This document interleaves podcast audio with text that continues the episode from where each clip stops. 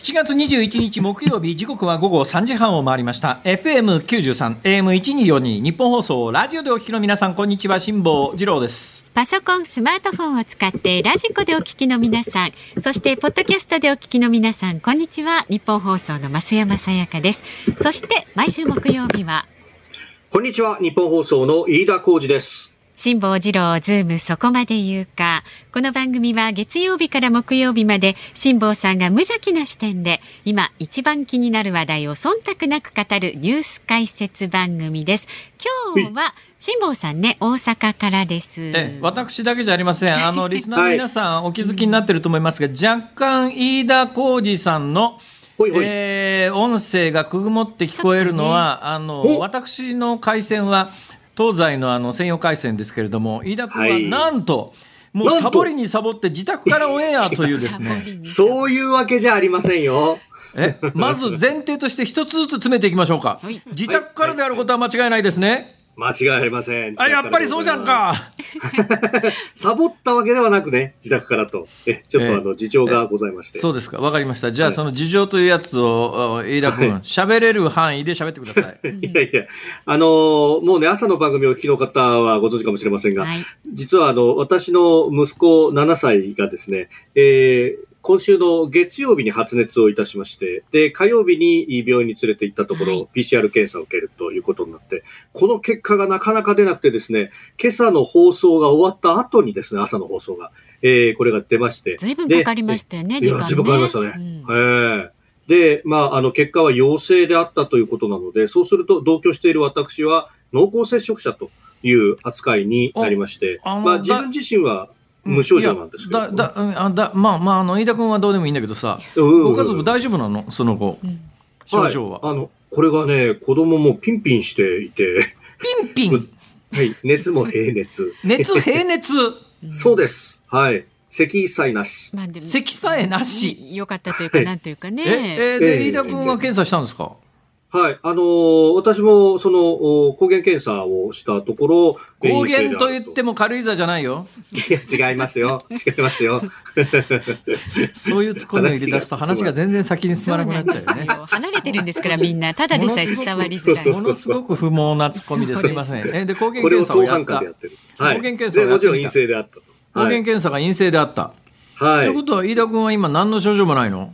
まあまあそうです。はい。何の症状もないのに自宅からやってるわけですね。いや、また、だから、まあそうしなきゃいけない立場なんですね。そうしなきゃいけない。そうそう。そういやそういうのは一般的な日本語としてはサボってるとこういうわけで。いや、またまた。サボってないですよ。こうやって放送ちゃんと出てるじゃないですか。ね仕事仕事。在宅勤務を行っているという、ね、ああ在宅勤務ね。そうですか、はい、ちょっとねひげが濃くなってるぐらいなもんでね。あなんか今これ映像つながってるけどこれ何の映像？ズーム会議のズーム会議そうです。ズームの映像がいやすごいね飯田君いいとこ住んでんだね。後ろになんか赤い大きな橋が見えて夕日が見えてるけど、これどここれ一体？いやそうなんですよ。これサンフランシスコの自宅でしてね。って違いますからね。ズームに入ってるもうみんな知ってると思いますけど、あああれでって感じですけどズーム使って会議やってらっしゃる方は背景、ね、あれですよ。そう、背景、ね、背景だけ差し替えられるやつですか？そうそうそう。いやテレビのテレビ長いことやってるとですねテレビでも昔からその背景だけ差し替えるやつあってまあ、クロマキっていうんですけども、はい、そのクロマキで人物だけ抜くためにはですね電気信号で背景をオールグリーンとかオールブルーとか、特にグリーンのあのクロマキバックっていうのが多いのはですね、肌の色と反対色で、えー、だから電気信号としてグリーンって抜きやすいんですね。で電気信号でグリーンを抜いてそのグリーンのところに、まあ、別の映像をはめ込むっていうのが黒巻というテレビの手法でこれはもう私が入社当時からずい1980年代からもずずっとあるもんなんですが。今は、うん、えー、飯田君の背景抜くのにそんなことしなくていいらしいね。そうなんですよね。これが不思議なこと不思議なことに。で、飯田君の背景は別に単色でなんかブルー一色とかグリーン一色とかってわけじゃないんでしょ？まあ、あの、普通の自宅の中です、自宅の中。そこで、ズームというシステムは、飯田君の、あ、あ、見た、見えた、見えた。飯田君のお家が、えー、エアコンがあって、本棚があって、カレンダーがあって、タイガースの、はい、あの、メガホンがあって、なんだよ、この家はよ。メガホンだけじゃなくて、のれんもありますからね、ここにのれんが。綺麗な、でも綺麗なあれだね。あの、よく整理整頓されている。でも、そういうところしか映さないようにしている。そうですね。一部の壁と天井しか見えませんが、あ、それが全部差し替わるんだ。電気信号的に飯田君だけ捉えて、後ろの背景を別の背景に差し替えることができるんだ。すごいね、これは。いやどういうことになってんだろう、ね、私がねパソコンいじり出した時にあの人物だけ切り出そうと思うと本当大変だったんですよ静止画でも、今それで動画で自動的にやるわけだよねそうです、ね、だけどなんとなくあのね、はい、背景との境界線がね、つるんと卵みたいな感じで、あのいやいや。そこがあれ飯田君の限界はその辺だったんだら。いやちょっと多分ねもうちょっと髪の毛あるはずなんですけどね。はその辺がちょっとね。電気信号的に削除されちゃったんだ。いや電気信号迷っちゃってる感じですか、ね、どこまでが飯田君かな、どこまでが入んねえかな？だから今飯田君このシステムをやってる、えー、あの CPU の中央演算装置のコンピューターののあのマイクロチップはですね、すっげえ悩んでると思うよ。なんか強烈にパソコン発熱してないか大丈夫か？大丈夫、大丈夫ですよ、これ。これスマホでやってますけど、大丈夫。ちゃんと、ちゃんとあったかくなってないです。ああ、そうですか。はい、いやいや、今、綺麗なね、まあ、あの自宅に差し替えて後ろの映像というのが、えー、真っ赤なゴールデンゲートブリッジですかね、サンフランシスコということになるとね、はい、そこのサンフランシスコのゴールデンゲートブリッジの向こう側に夕日が落ちていくという、金門橋というやつですね。金門橋、ね、あのー、先ほど太平洋弾に成功されたですね、えー、最高齢太平洋弾の堀江謙一さんが、ゴールしたとこですよ、そこは。一番太平洋横断のゴール地点として、やっぱりこのね、サンフランシスコの入り口のところの湾の入り口にあるこのゴールデンゲートブリッジというのが、一つランドマークで、ここが憧れなんです。私は若い時からですね、えー、このゴールデンゲートブリッジの下をくぐって太平洋横断を成功させるということで、ずっと夢見てきたんですよ。はい。はい。ほんで、私、あのね、1回目失敗したじゃないですか。で、1回 ,1 回目は、まあ、あの、あれはヒロさんという一緒の相方の人が住んでるのがサンディエゴだったんで、サンフランシスコからずっと距離にすると1000キロ以上離れてると思いますけど、南側にあるサンディエゴというところをゴールにしたんですよ。で、私、本音で言うと、サンフランシスコの方がサンディエゴよりも近いんですね、やっぱり。少なくとも東京、大阪分以上や以上は近いんですよ。で、ゴールをサンフランシスコにするのと、ゴールをサンディエゴにするのとではですね、2日ぐらい時間が違うんですね。だから、あのゴールデンで太平洋横断のシンボリックな場所であるところのサンフランシスコ沖合のゴールデンゲートブリッジの下をくぐるというのが若い時から目標で。であのこれを身近な人にですね、えー、相談したんですよ。太平洋横断のやる直前に。あのやっぱり太平洋横断のゴールはサンフランシスコのゴールデンゲートブリッジにしたいんですよね。まあアメリカで多分あの日本から行くと一番近いですから、ここだと最短時間で行くからこれにしたいんですって言ったらその人が、何言ってんだ辛坊君。君な、1回目失敗したのがサンディエゴだろ？君の物語はサンディエゴがゴールじゃないと終わらないんだよって言われて、えー、そうなんですか。で余計に2日もかかってですね。大変だったんですよ、それ。だから私ね、この飯田君の背景にあるゴールデンゲートブリッジを見ると、この野郎と思って、この野郎、ね、関係ない。え？完全にもらい事故ですよ、私。ああ、そうですか。えー、飯田君。はい、いや飯田君、頭丸いんだね、結構。あ、本当ですね。いい曲線してるね、なかなかね。えー、本当ですか？うん、あの、本当に。髪が多くてお気づき卵ってさ、あの、下にあの、空座っていうのがついてて、あの、空気が入ってるとこあるよね。だからゆで卵ちゃんと作るときには、下のあの、うん、鋭角じゃなくてとんがってる方じゃなくてよりあの、ま、丸いところのところのお尻のところに針で穴開けてですね、空気抜きの穴つけとかないと茹でてる間に卵が破裂したりなんかするっていう、そういう現象が起きるわけですよ、ちょうどこうやってね私がズーム越しに見えてる飯田君ってねあの卵をひっくり返してですね、ちょっと上から針でも刺してやろうかみたいな。確かにねつるんとした空気ぬ空気逃がさないと破裂するぞこれみたいな。はい、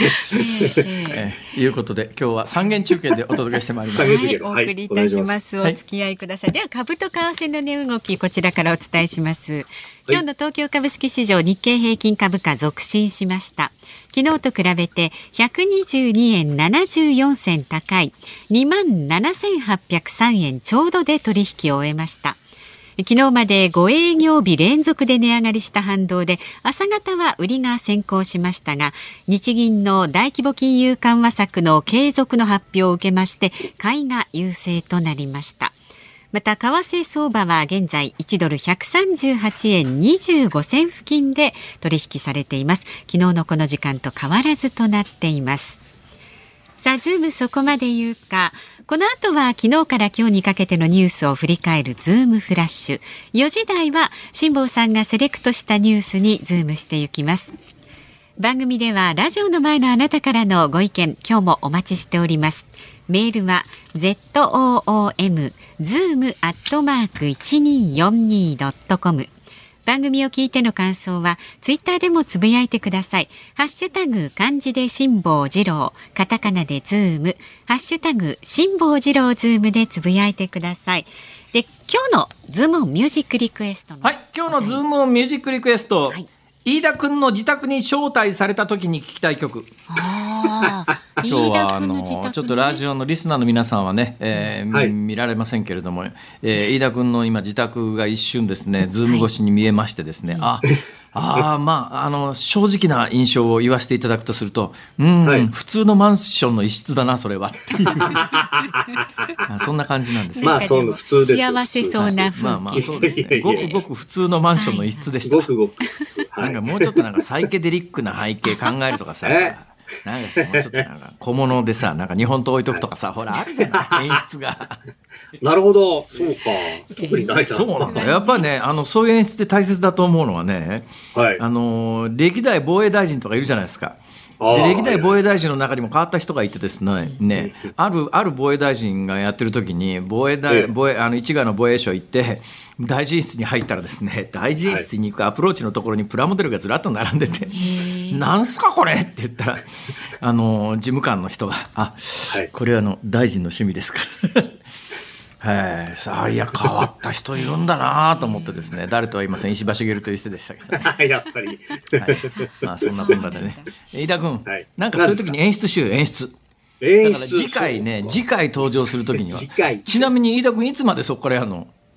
まあ、濃厚接触者で、まあ、これね、待機は、まあ、大体、こう、5日あというふうに言われております。もちろん無症状でね、で、かつ検査できちっと陰性が確認されればということですけども。えー、まあ、そうなると今週いっぱいという感じです、ね、今週いっぱい。あ、はい、あ今週発熱と症状が出ずに、えー、検査で陰性が継続した場合には、もう来週からは復帰されるということですね。はい、そうなりますね。えー、だけど、はい、検査で陰性が出ないとか、なんかちょっと咳出ちゃうよねみたいなことで陽性になっちゃうとかっていうことになったらもうちょっと長くなるわけだ。まあ、陽性になったらそこからはあのコロナ患者と感染者ということになりますので、でそうすると、まあ、あの最短で10日間の隔離自宅療養なのか、まあ、ホテル療養なのか、入院なのかという形が、うん、それ症状が全く出なくてもそういうことなんだね、検査で症状出なくても PCR 陽性が出れば、そういうラインに乗っていくということ、ね、今日多分ね、5時台にそのあたりの、まあ、い。ろんな問題点を一つずつ詰めていこうかなと考えておりますが、まあ、飯田君は実体験があるから、よろしくね。ある意味、何の言い方、半分当事者みたいになっちゃいますこのままこれが当時継続するんだったら、あれだね、やっぱりあのその自宅でのズームで、まあ、それ、リスナーの方は見えないからあれなんだけど、われわれを楽しませてくれるという意味でもちょっと自宅の演出ってなんか凝ってほしいよなと思うな。だけど、まあ、その状況じゃあな買いに行くわけにもいかないしな。いやまあそうなんですよねこれね。並べるしかないなそれな。ありもの並べる。なるほど。どうするか振り返って今探してますよ飯田君が。なんか演出しよう演出。なんかさあの後ろからに見えるあの本棚みたいなところにさ、うん、洋書をずらっと並べるとかさほらあるじゃない？なるほど。洋書はないですね。逆に漫画本をずらっと並べるとかさ。ああのね機内紙だったらいっぱいありますよ。え？あれ持って帰れるじゃないですか。飛行機のやつ？飛行機の機内紙。それ集めてるんですか？ただのやつ？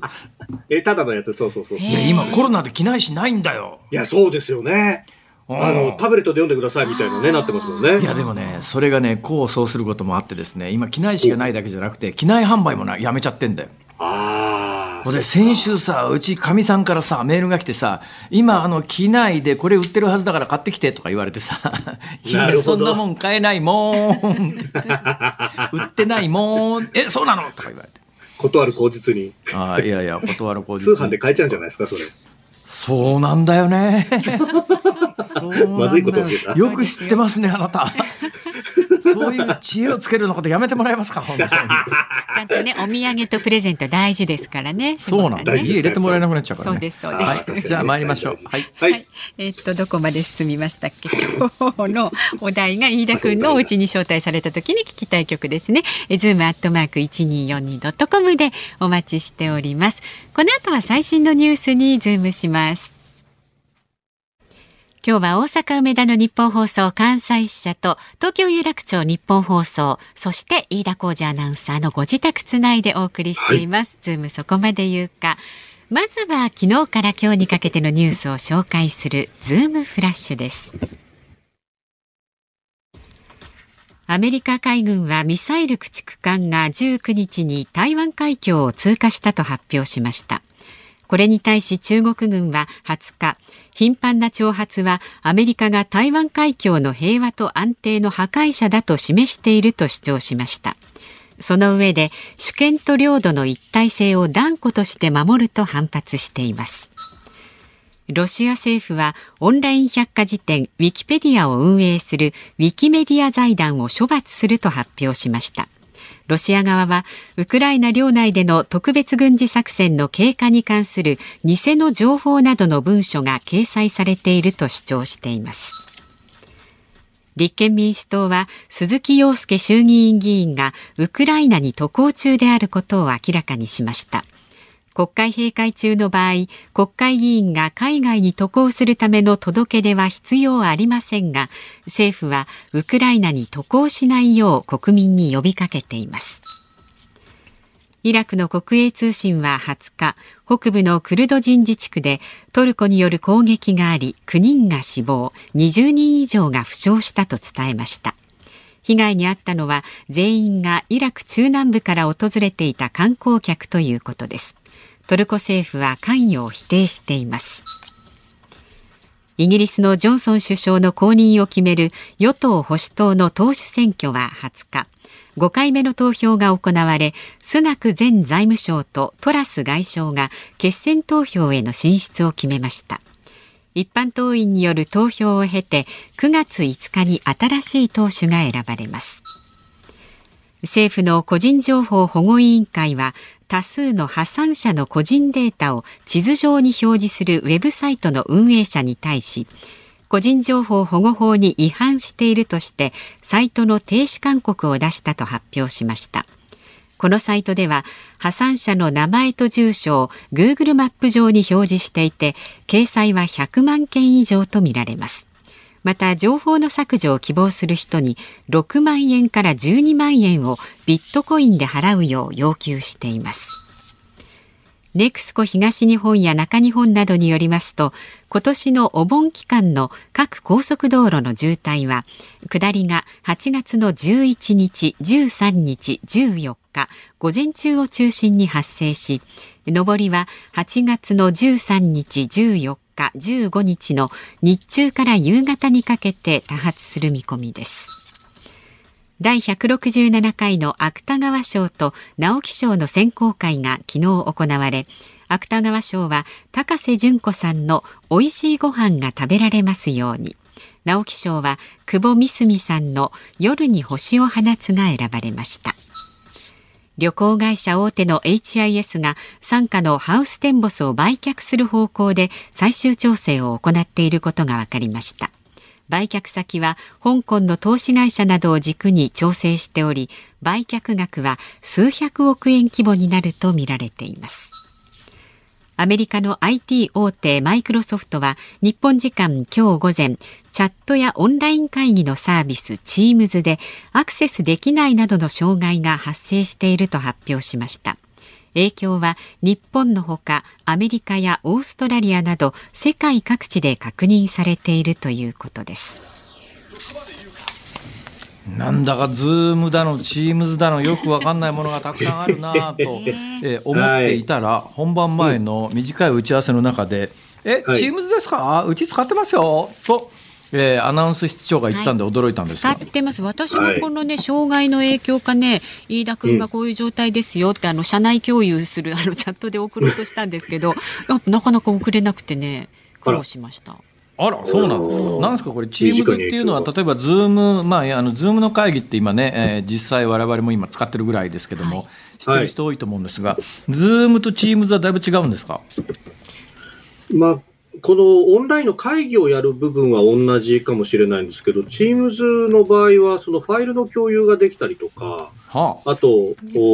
チャットで、えー、会話というか、はいはい、えー、情報交換ができたりとかっていうのも、LINE みたいな感じでね、えー、ああいうのも機能として入っているので、まあ、会社で使ってる会社多いのかもしれないですよね。うん、今戻ったんですか、これ？ほぼほぼ戻ってきているというようなことになってきている。ね、これ、障害の原因って何だったんだろう。昨日か一昨日かなんか、あのどっかのクラウドがあの世界的な熱波、高熱の影響でコンピューター冷やせなくなって障害起きたって話があったけどね。うん今のところ原因不明なんだ。うんさて、その一つ前のニュースでハウステンボスの話がありましたが、ハウステンボス行ったことあります？ないです。ないです。あら、ないんだ。うん。ないそんなことだからな。そんなことだからな。こういうことになっちゃうんだよ。ああまさに実は私ね、ハーステンボスできた当時に行ったことあるんですよ。当時のね、えー、大阪の私ね、まだ確かアナウンサーの頃じゃないかな、アナウンス部の武旅行っていうのがありましてね、武旅行なんて今本当に世の中からなくなりましたけど、当時はあのアナウンス部の武旅行で、社員同士で部で旅行すると、1人3万円ぐらい出たのかな。で、その3万円もったいないから武旅行行こう行こうってことになってですね、みんなでハウステンボスわざわざ行ってですね、うんまあ悪くないんだけれども、これはどうなんだろう、経営的には厳しいんじゃないかなと思っていたら、案の定と言うべきか、2003年に会社構成法適用で経営破綻ですよ。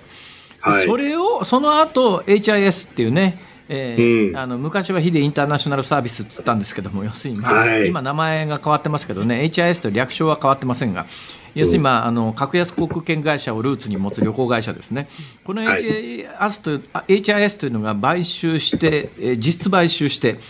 総株式の3分の2持ってるんですよね、この HIS が。で、経営立て直したんですよ、見事に。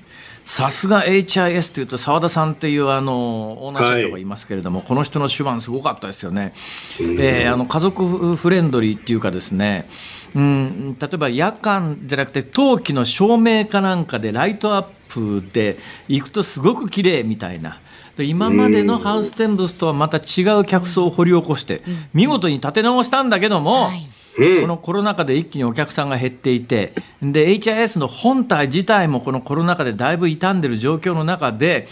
そのハウステンボスの3分の2の株式売れりゃそれは H HIS 本体かなり助かるよなっていう状況の中でここがすごいんですけど、コロナ禍だいぶ、まあ、ここへ来てやっぱりオミクロンの BA.5 だいぶ増えてきてますけれども直近で言うとですね黒字体質に戻したんですよハウステンボス。だからだから今売り時っていう。なるほど。でまあ残念ながらあの香港の投資ファンドみたいなところにどうもその3分の2の株式の大半売っちゃうのかな。それでまあ本業の HIS の方に金を回すということなんだけども、うん、なんだかこうやってあのいろんなものが外資に入っていくのはちょっと寂しいよなっていうのが本音のところではあるけどね。ズームフラッシュでした。7月21日木曜日時刻は午後4時を回りました。大阪梅田の日本放送関西社から辛坊治郎と。東京有楽町日本放送第三スタジオから増山さやかと。都内の自宅から日本放送飯田浩二の3人でお送りしております。はい、えー、ご意見をご紹介いたします、はい、ありがとうございます。神奈川県の44歳男性ところてん好きですかさんです。ああいいですね。飯田さんがご自宅からだと某新選組の某山本さんのモノマネは聞けないんでしょうか、某山本さんのモノマネが1週間のうちの楽しみでこの日のために仕事を頑張ってきました。何卒よろしくお願いします。すごい熱いリクエストだなそれ。それしか楽しみがないような国にもうなってしまってるんです日本は。これでいいのかっちゅう話なんです。皆さん。ですからですから我々のような野党がきちっと、きちっと国会で存在感を見せなあかんとです。ピリッとさせるだけではいけないんです。いや、それがね、多分ね、関東の人以上に関西の人が聞いた場合驚きだと思うよ。っていうのは、あの、はい、昨日の缶切りの時の、缶切り、缶切り、缶切り、まあいいや、の時に明らかになったように、あの、増山さんが関西弁を喋ると、本当に一言でも、関西人はみんな、あの、送迎がさ、そうそう、送迎が逆立つわけですよ。何が違うんだかわかんないですけどね、多分ね、アクセントとかなんかそういう問題ではなくて、根本的な母音の発生とかね、何かが根本的に違うんですよ。だから、一言ワンフレーズどころかワンワードだけでも、あの、い あの、増山さんが関西弁、嘘関西弁を喋ると関西人はみんな、ほらほら、みんな今もうね。ほな、さいなら。うわ、うわ、もう関西人、ゾワゾワでね、ゾワゾワが止まらないぐらいな。だんだん悪意入ってきましたね。飯田君のね、飯田君のあの山本太郎さんのですね、そのあの微妙な関西弁はですね、関西人が許容できる関西弁なんです。素晴らしい。やっぱだからなんか、ありがとうございます。音感な、なんですかね、飯田さん、ね。なんだろうな。あれじゃないか。あの長年やっぱり阪神ファンと付き合ってるからさ。ああ。どっかなんか入ってんじゃないか。もうね。なんか確かにそうですね。あのルーツとしてはね、名古屋、三重とかあの辺のルーツがあったりとか。大阪の方も親戚いるらしいと遠い親戚は。ああ、そうですか。じゃあ日常的に付き合う人の方で西日本の人がいるわけですか？子供の頃から付き合ってた人で。いる、まあ、うん、おばあちゃんとかは名古屋弁はよく喋ってましたけどね。名古屋弁と関西弁はだいぶ違うよな。いや、本当にね、見事です。いや、ありがとうございます。これはもうね、あの表彰状差し上げたいぐらいですよ。あら、表彰状みたいな。それパンナムでしょ？よく知ってますね。いくつなんですか？さ、えっと新宿区の。多分ね、多分それ今リスナーさんの大半が分かんなかったと思いますけど、昔あの大相撲の表彰式の時にですね、パンアメリカン航空という航空会社があった頃に、えパンナムのなんか盾みたいなでっかいやつ、トロフィーみたいなやつをあの授与席っていうのがあって、そこのパンナムの日本支社の責任者かなんかに名物外人のおじさんがやっていてその方がですね「はい表彰状!」って言ってですね なんかあの読み上げるという それ知ってる人は井田君、はい、もうかなりレアだと思うよ。何でも知ってる飯田君大体パンナムないからね今も。もはやパンナムなくなってしまいましたからね。そうなんだ久しいですからね。ニューヨークのど真ん中にですね、なんか薄っぺたい巨大なパンナムビルというのがもうニューヨークの象徴みたいなものがあったんですが、グランドセントラの脇に。そうメットビルっていうなんか保険会社のビルになって、ね、メットライフビルに変わりましたよね。今でもそのままなのかな？今もメットライフビルのままじゃないですか、ね、そのあのパンナムがなくなるとは誰も思わなかったんだよね、あの時代。だから、えー、例えば2001年宇宙の旅かな、なんかあのー、えー、未来を描いた映画の中で、えー、宇宙産業でパンナムのマークつけたロケット飛んでたりなんかするから、あのそれができた当時、パンナムというパンアメリカン航空というのが、なくなるとは誰も想像していなかったんだろうな。うんだから未来社会に何がなくなってもパンナムだけは生き残ると分かんない問題ね、えー、こう考えてみたら。本当ですよね。えー、えまあそんな話はともかくとして あの今リスリスナーの方からねメッセージをお寄せいただいた方、多分今の山本太郎さんのあの、はいね、ご発言で一週間は気持ちよく生きていけると思いますので。そう、ね,、そう元気が出たと思います。生きてる意味があるんだよ。いやいやいやいやいやいや。少しでも お助けになれば喜んでいただけてよかったですね、えー、ありがとうございます、はい、まだまだご意見お待ちしております。メールは zoom zoom アットマーク一二四二ドットコム。ツイッターでもつぶやいてください。ハッシュタグ辛坊治郎ズームでつぶやいてください。お待ちしております。辛坊さんが独自の視点でニュースを解説するズームオン。この時間解説するニュースはこちらです国産初の新型コロナの飲み薬が緊急承認見送り継続審議へ。塩野義製薬が開発していた国産初の新型コロナの飲み薬について厚生労働省の専門部会は昨日これまで提出されたデータからは有効性が推定されるとは判断できないとして現時点での緊急承認を見送ることを決めました。専門部会は塩野義製薬が現在行っている臨床試験などの結果を踏まえてもう一度審議をすることにしています。驚きました。何が驚いたかというと今回の今までの流れを見てると、はい、えー、やっぱり緊急承認というね通常の薬の審査とは違うルートで何かあった時に急いで審査して、えー、使えるようにしましょうというのの例を作りたいとみんな思っていたはずでかなり無理をしても緊急承認するんじゃないのかなと思っていたんですが。結果、蓋を開けてみたら、え、あれ？承認されないんだっていう感じで、それも承認されない理由が、これがまた強烈で、これまで提出されたデータからは有効性が推定されるとは判断できない。むっちゃ遠回しな言い方ですけど、聞くか聞かねえか分かんねえって話でしょ。まあ、えー、いろいろ出されたデータによると、体内のウイルス量を減らす効果はありそうだと。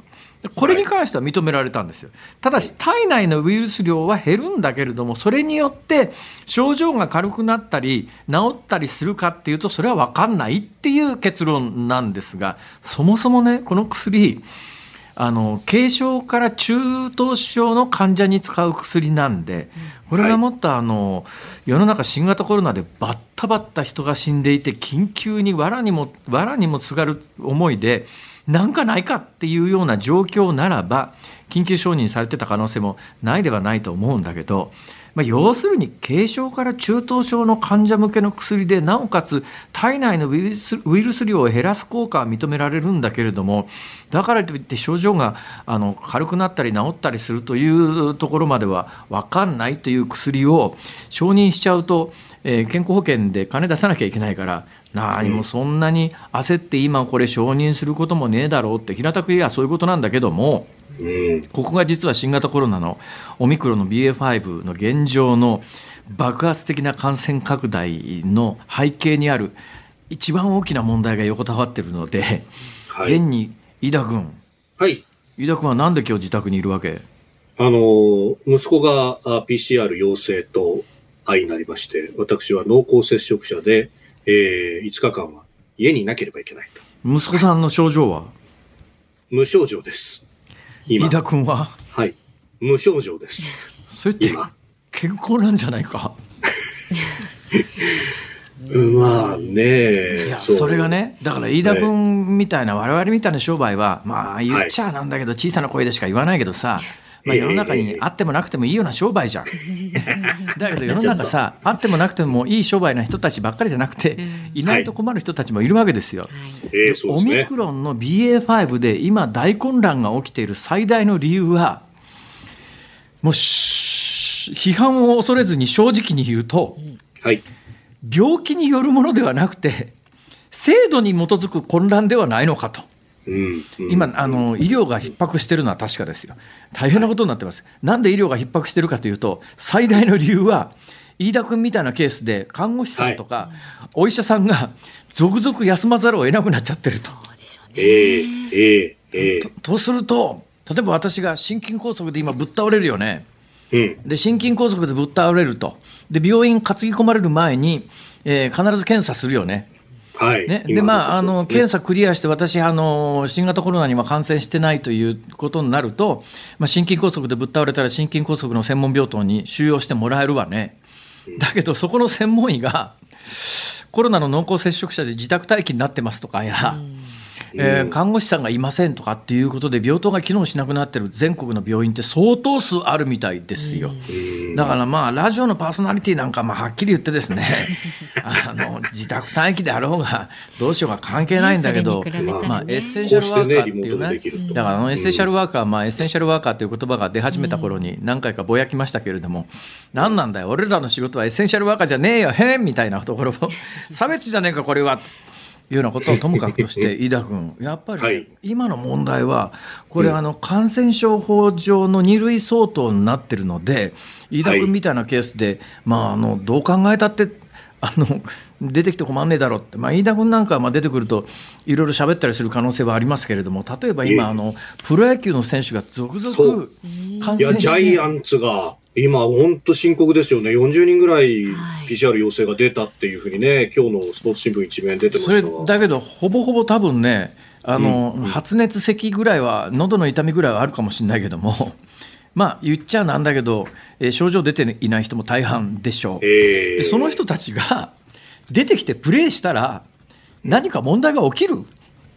うん。まあ、屋外であったりとかね、まあ、かなり広い環境でそんなに密集してってわけではないわけで、もちろんお客さんとね、接触して感染さすなんてこともないでしょうし。いやだから今、全世界的には、えー、そういうことなんですよ、全世界的にはもう普通に戻そうよと、逆にこれを特別な病気として扱うことの方が弊害が大きいよね。っていうことに気がついてきたから、多くの国では、まあ、一部あの中国みたいな、えー、習近、はい、習近平体制で特殊なあの対策を取る、だから特殊な対策を取った結果、何が起きてるかっていうのは、もう皆さんよく知っての通りで、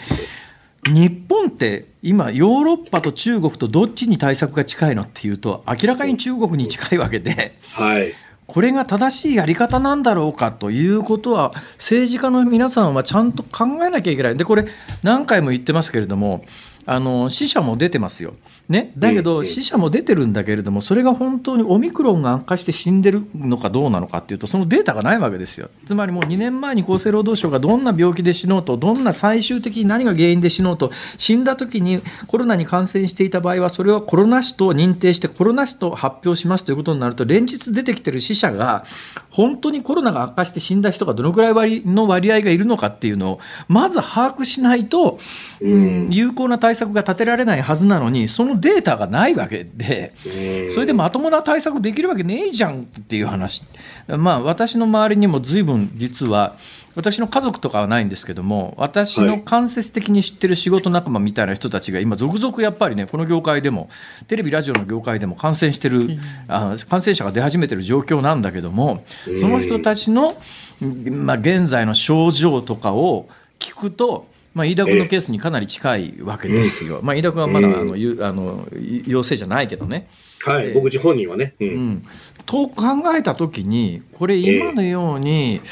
あの感染症法上、2類相当の扱いすることの方が、むしろ弊害大きいんじゃないの、これで病棟がどんどん閉鎖されていって、お医者さんも働けない、看あの看護師さんも働けない、介護施設で介護の皆さんも働けない。まあ、うん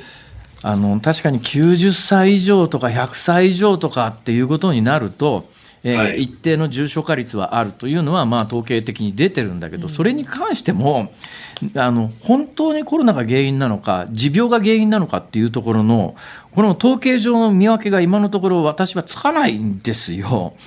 そんな状況の中で現状の政策を維持することが正当なんだろうかっていう議論はちゃんとすべき時期に来てるはずなのに。今、政治的にやらないんだよね、これ。政治的に。ね、あの春先ぐらいに厚労省のアドバイザリーボードの中からも、まあ、専門家の中から、えー、そうした、まあ、あの規制の一部緩和というような話は出たんだけれども、結局、答申に乗るときに、えー、厚生労働省がこれカットしますというようなことになったというようなことが、確か報道もされてましたね。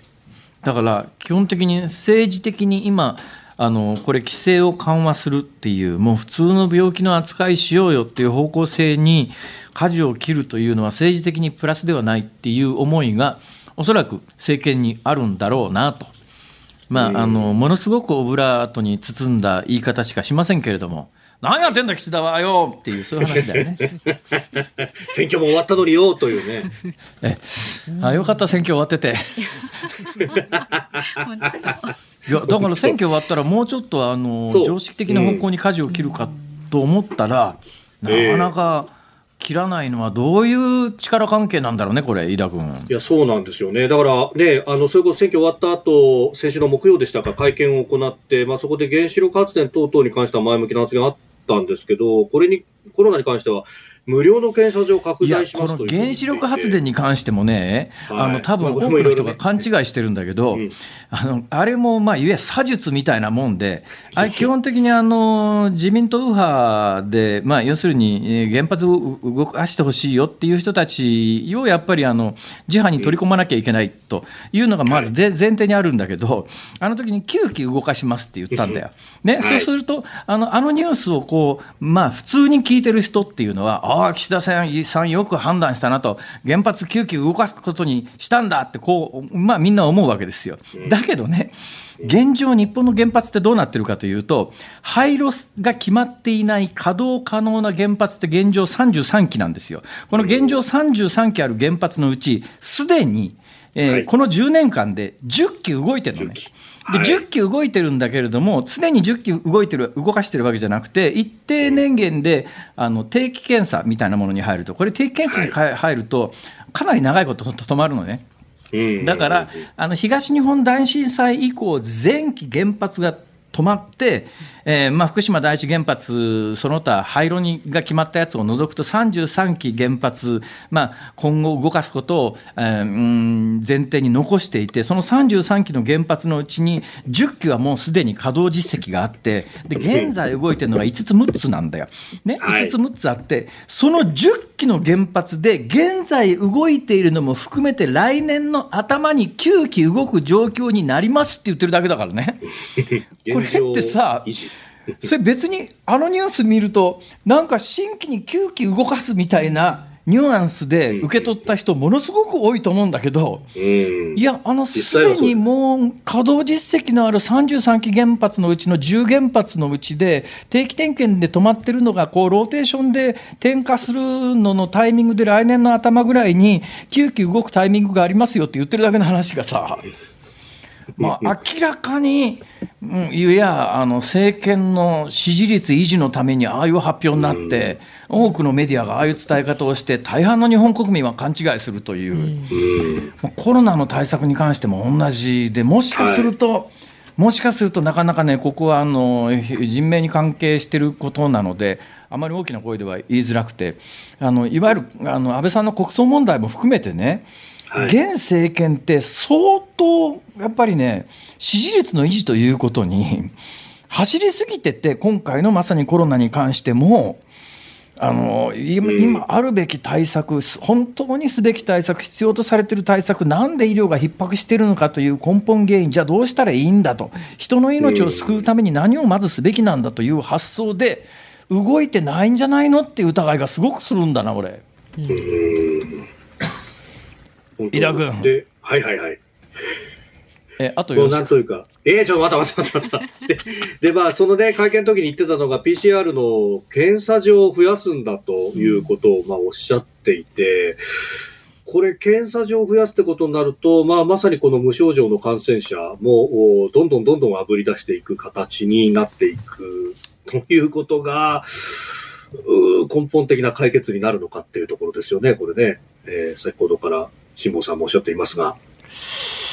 井田君。はい。えー、ちょっとやっぱりね、今回の井田君の例をね、えー、やっぱり体験記としてね、しっかりとお伝えするということで、ちょっとなんか違うんじゃないの？と。はい、えー、いうようなことは。だから現状やっぱり弊害の方が大きいと思うよ。この病気は。こういう扱いしてることによってまあ、なんというか、ね、こういったは何なんですが、その、過剰検査に陥っちゃっているところがあるのか、ね、いや、だからね、もうやっぱり検査が一つの利権として成立しちゃって、もう構造が出来上がってるから、今更もうそう簡単にやめられないみたいなところも、まあ、おそらくあるんじゃないのと、私なんか考えたりするわけでね。それはもう、あの、ゲスの勘繰りと言われりゃ、もう、あの、一言もないけれどもさ、ああ、でもいらねえだろ、こんなもんって、えー、思ったりなんかすること多いよなと。まあ、確かに二類であれば全額公費でございますので。うん、うん、そうなんだよね。さあ、はい、次のネタいこう。いきますか。では続いてはこちらです。50代の日本人男性が中国で逮捕スパイ容疑か。中国の上海で去年の12月、中国当局に拘束された50代の日本人男性が今年6月に逮捕されていたことが分かりました。外務省は中国の国内法違反があったとしていますが、詳しい容疑を明らかにされていません。上海の日本総領事館が中国当局に面会を要請していますが実現していないということです。中国では2014年に反スパイ法が施行され2015年以降拘束された日本人は16人に上ります。2014年11月1日制定中国反スパイ法、はい。えー、第5章第39条。本法この法律ね。本法が言うところのスパイ行為とは以下のような行為を指す。1234と並んでて5番目。その他のスパイ活動を行うこと。えー、要するにどういうことかというとですね、うん、えー、何がスパイかっていうと当局がと捕まえてスパイだと思えばスパイです。スパイ活動、まあ、例えばまあ街中で写真撮ってて、えー、飯田君をどうしても捕まえたいと思って「はい、逮捕。スパイなんでなんですか？いや君がなさっき撮った写真あるだろ、うあの向こう側に写ってるあの信号はなあれはあの軍事目標だ。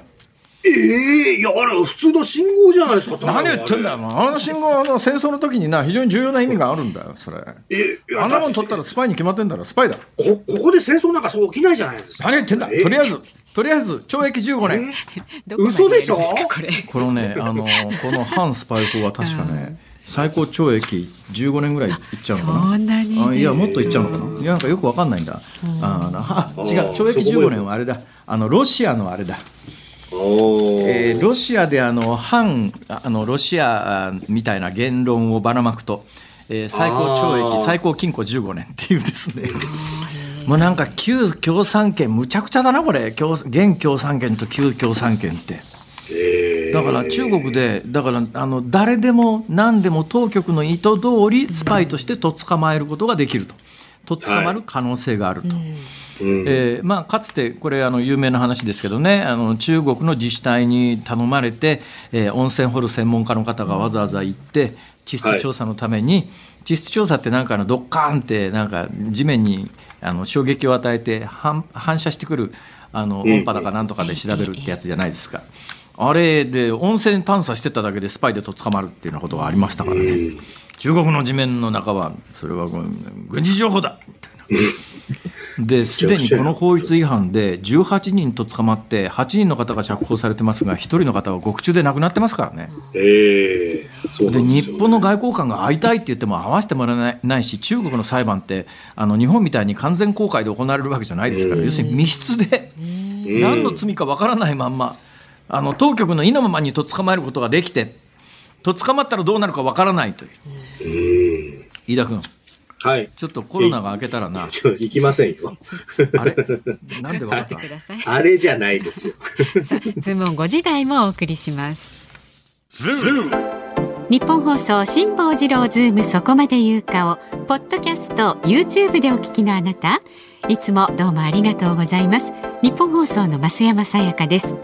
お聞きの内容は配信用に編集したものです。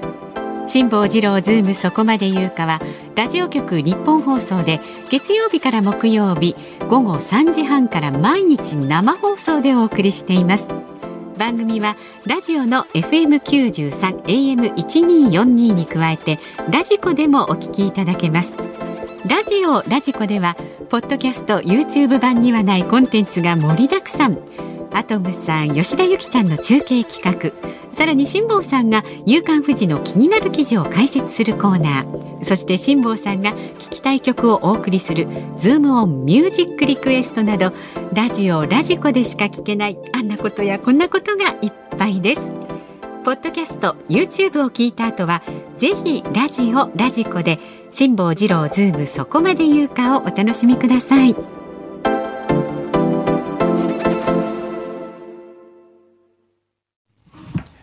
7月21日木曜日時刻は午後5時を回りました。辛坊治郎です。日本放送の増山さやかです。日本放送の飯田浩二です。ズームオンミュージックリクエストこの時間ご紹介していきます。今日のお題は飯田君の自宅に招待された時に聞きたい曲、まあ、今日はね、あの飯田さん自宅からリモートということで、はい、で辛坊さんはちなみに大阪からというどうも、はい、お送りしています。でございます。はい、まず愛知県の、えー、A61 助さんからですね。飯田君の家に招待された時に聞きたい歌ですが、キングプリンスの君を待ってるをお願いします。ああ。ね、優しいねリスナーの皆さんは。で、あのー、この方曰く優しい辛坊さんならスタジオに戻ってくることを願って飯田君を待ってると、えー、思いますよというね。あの。ー、いや必ずしもそうではないです。そして私は地元の玉木宏さんや令和の山本太郎さんのモノマネを聞きたいから戻ってほしいですっていうことで、ね、それは言えるね。うん、あありがとうございます。今のは今のは玉玉木後悔しますよ。いやいやあのね。はい、なかなかセリフがリニューアルされないですけど。品川区の糸のパパさんは、あずさみちおさん二人でお酒を。この方はね、飯田君のモノマネを目の前で見ながらお酒を飲みたいなと。あありがとうございます。そういう方いらっしゃると思いますね。まあ、そのクオリティではあります。はい。いやいやいや恐縮です。江戸川区のうんと男性の方はですね、小泉京子さんマイスイートホーム。ね、あスイートホームだからね。飯田さんのお子さんもお大事にしてくださいと。ありがとうございます。それから中野区の智恵さん、桜田純子さん、はい、私の青い鳥。なんで？えー、ようこそここへということなんですね。あこれね、飯田さんのお家にいらっしゃる素敵な奥様、陽子様がお出迎えしてくださるかもって書いてあるんですけど。えー、飯田君の奥さんの名前ってもう何、そんなに公になってるんですか？いやいやいやいやいや、どうだろう想像なんですかね。えー、えー、それから横浜市にお住まいの英語で太陽はさんですね。チェッカーズのルームをリクエストします、はい、飯田さんのお部屋とはかけ離れた世界観の歌詞ですが久々にこの名曲を聴きたくなりました。まあ、チェカーズと飯田さんっていうのはちょっとね そうだな。だいぶ遠いな、まあまあ、だいぶ遠いですね、親和性的には全くね。それから練馬区53歳のキアヌママさん。木曜日はお三方の軽快なトークが大好きですと。あありがとうございます。えー、井上陽水さんでコーヒールンバお願いしますコージいるんだ。コージルンバ。コーヒールンバ。いや。なるほど。陽水さんにコーヒールンバがあるんだ。あね本当ですね、カバーされてましたねそこね、それから千葉県千葉市のマミさんは飯田さんの部屋から連想したのは、はい、部屋とワイシャツと私。部屋に行ったら飯田さんワイシャツ貸してくださいねって女性の方です。えー、マジですか？えー、えー、なんでええー、なんですか？いや、あまりの衝撃に驚いたねどうも。ね それからですね、あ最後ねこちらがね一番多かった9人の方からいただいています。はい、えとぽさん37歳川崎市の方。えー、今回のテーマですが一瞬阪神の応援グッズが見えたというのを聞いて、はい、トーマス・オマリーさんが歌う「六甲おろし」しか浮かばなくなったのでリクエストします。あはい、そうなんですよ。オマリーさんの「六甲おろし」ってやつはですね私があの、太平洋横断中に放送されたみたいで私聞いてないんで。いっぺん聞いてみたいなとはずっと思ってたんですね。じゃあ行ってみますか。はい、じゃあ本日ズームミュージックリクエストオマリーの六甲おろし。インパクトあります、ね、気がつけばあれだよね。阪神も5割に近づいてるよね。いやそうなんですよ。そうなんですよ。ねね2位以下団子ですからねだってあんな状態だったのにさ阪神より下に巨人がいるんだよね今いやまあね本当そこでジャイアンツこれだけコロナ出ちゃってっていうね。下級だ分かんないですよねだからどうなるかなんてねこれ。うん、はい、ということで、ね、エンディングは六甲おろしに決まりました。ありがとうございますさあ番組ではラジオの前のあなたからのご意見は24時間お待ちしております。来週7月25日月曜日のゲストは、えー、先日のね参議院選挙に出馬した乙武弘忠さんです、えー、辛坊さんへの質問そして乙武さんへの質問もねお待ちしております。メールはズームアットマーク 1242.com ツイッターはハッシュタグ辛坊治郎ズームであなたからのご意見お待ちしております辛坊さんが独自の視点でニュースを解説するズームオン。今日最後に特集するニュースはこちらです。破産者情報が Google マップ上に個人情報保護委員会がサイトに停止勧告。政府の個人情報保護委員会は多数の破産者の個人データを地図上に表示するウェブサイトの運営者に対し個人情報保護法に違反しているとしてサイトの停止勧告を出したと発表しました。このサイトでは破産者の名前と住所を Google マップ上に表示していて掲載は100万件以上とみられます。また情報の削除を希望する人に6万円から12万円をビットコインで払うよう要求しています。うん今のニュースをパッと聞いた印象で言うと、はい、なんか脅迫じゃねえのかと、うんとんでもないことするやつがいるなと思うんだけれども、えこれがなかなかねうん難しい問題をはらんでるのは確かに難しい問題をはらんでるんですよ。まず破産って何かっていうのは、まあ、そこまで説明しなくてもいいかもしれませんけれども、まあ、借金取りに追われまくってる人がですねもう返せないと。ね、でやっぱりやり直したいんだっていう時に、やっぱりこれ破産っていう制度を使った方が再出発しやすいよねって。で破産っていう制度があるのはやっぱりね破産っていう制度を使って一旦そこであの借金のやり取りをゼロにしてで再出発をすることによってその人がまた社会活動で社会に貢献する機会もあるわけだからいつまででも借金取りに追われている状況だと社会的にもあの問題大きいんじゃないの？っていうようなことであの要するにプラスの効果があるから破産制度っていうのがあるんだけど、はい、これあの破産する側の気持ちとして日本人はね割と破産しないんですよ世界に比べると。抵抗感あるんだよね。真面目だからね、えー、だからもうそれはもう無理してその借金取りに追いまくられて生活全部ぶっ壊れてるような状況でそれ誰にとっても幸せな状況ではないしどうせ返せないんだったら債権者も残った財産平等にあの、うん、割り振った方がいいよね。それだったらまああの自己破産で、えー、残った財産きれいに分けるとか、えー、あのそういうようなこともできるわけだからそっちの方がいいんじゃないと思ったりするんだけど今日本で破産って6万件から7万 ,7 万件くらいあるんだけど世界の、うん、例に比べると割と少ないっていうのは日本人が真面目だから、まあ、最後まで借金返そうと頑張る。それはね尊いことで借りた金は返すという。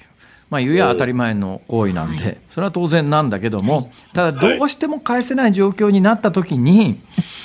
うんあまりその状況を長引かせるのは誰にとっても幸せじゃないので、その制度があるから使ったらいいんじゃないのと思うんだけども、日本人が使わない、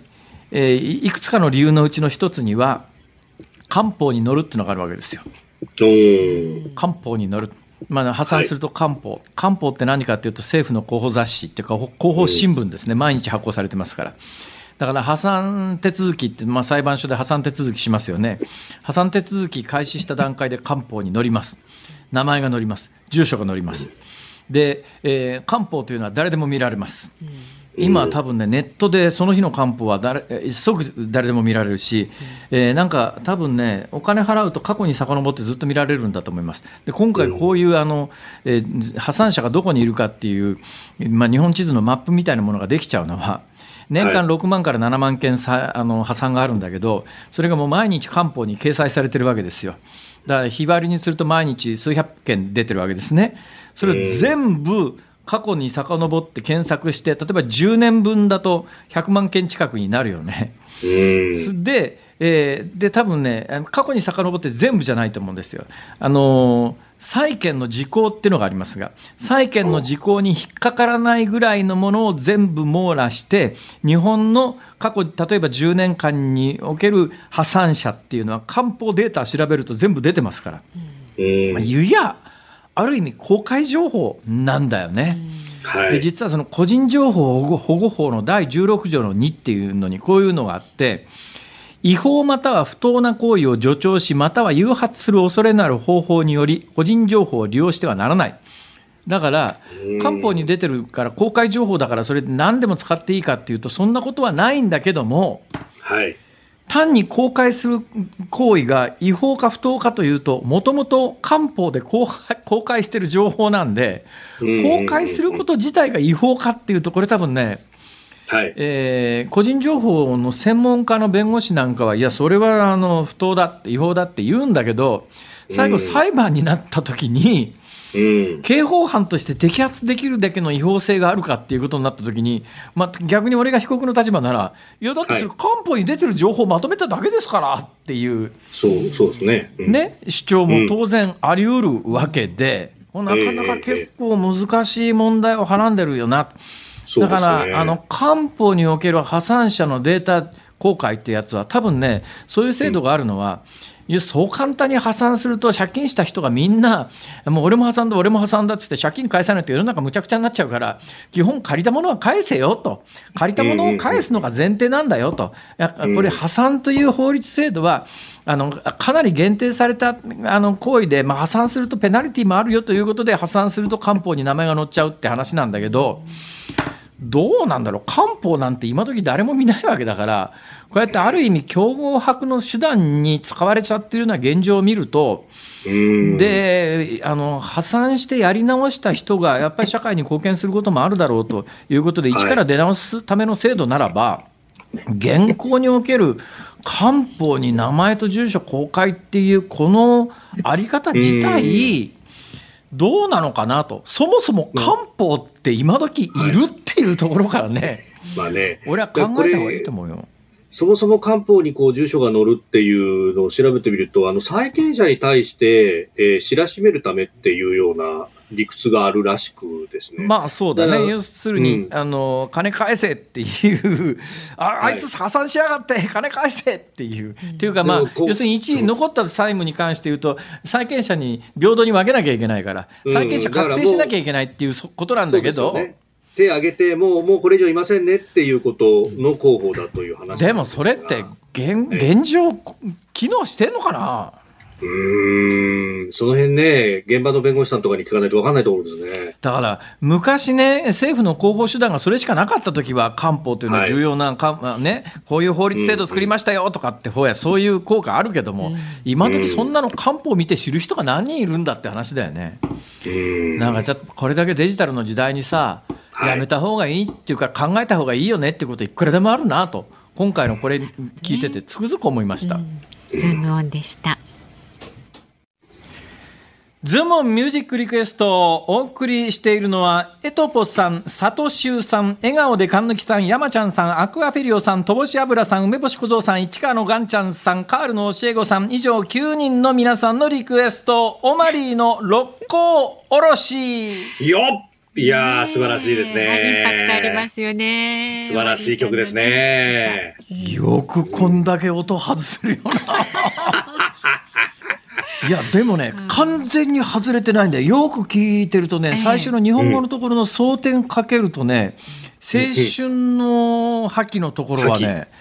あのほぼほぼ合ってんだよ、音程も。で、最後の、おおおな、英語のところの阪神タイガースの阪神の、阪神のところの音も合ってんだよ、割と。合ってる。うん。それはたまたまあっただけなのかな。その可能性もあります、ね、あと全部外れてるってすごいな、これ。いや、ちょっと、あの、オマリーさんをだね、どっかのカラオケ教室連れてって、どの程度歌えるようになるかちょっと1か月特訓してみて、特番やりたいねこれ。さあそんな中ですけど。マさんって今どこにいんだ？いい今どうしてるんですかね？どうしてるんですかね。飯田さんのちょっとあのスタイルを見てあげてくださいよ。な何やってんですか飯田君自宅で？いやもうもうそれは阪神のですねちゃんとユニフォームを着て。ユニフォームを着るのはいいんだけどそれ何ミニコモダル？そう、ミニコモダルですよ。これはね、優勝した暁には開けてやろうと思って。あ、中入ってんだ、酒が。なんかちゃんと入ってます、ちゃんと。それ蒸発してなくなっちゃうよ、それ。いや、かもしれないですね。相当昔のですよ、これ。あ、もうそれ無理だわ、それ。そんな古い日本酒ダメっしょ、それ。まあなんか、飯田君の画面だけ盛り上がっているようですけれども、お聞きの日本放送、この後、ショーアップナイターです。ゾゾマリンスタジアムからロッテ対西武戦。解説、里崎智也さん、実況、日本放送、荒川裕二アナウンサーでお送りします。で、明日の朝6時からは、はいはい、えー、OK 工事アップ、コメンテーター、評論家の宮崎哲也さん、まあ、あ宗教、統一教会と政治の関係であるとか、安倍総理、安倍元総理の国葬などを取り上げていくということになると思います。はい、そしてその後8時から春風亭一之輔、あなたとハッピー、明日あの7月1日以来、一之輔さんがね、あの、帰ってまいります。コロナでね、お休みしてたんですけれどもね。で、来週月曜日の辛坊治郎ズーム、そこまで言うかは、乙武弘忠さんゲストにお招きいたします。乙武さんですか。もう今回の選挙は残念でしたけれども、どういう気持ちだったのか、ちょっとしっかり聞いてみようと思います。辛坊治郎ズーム、そこまで言うか、ここまでのお相手は辛坊治郎と。増山さやかと。飯田浩二でした。来週もあるよん。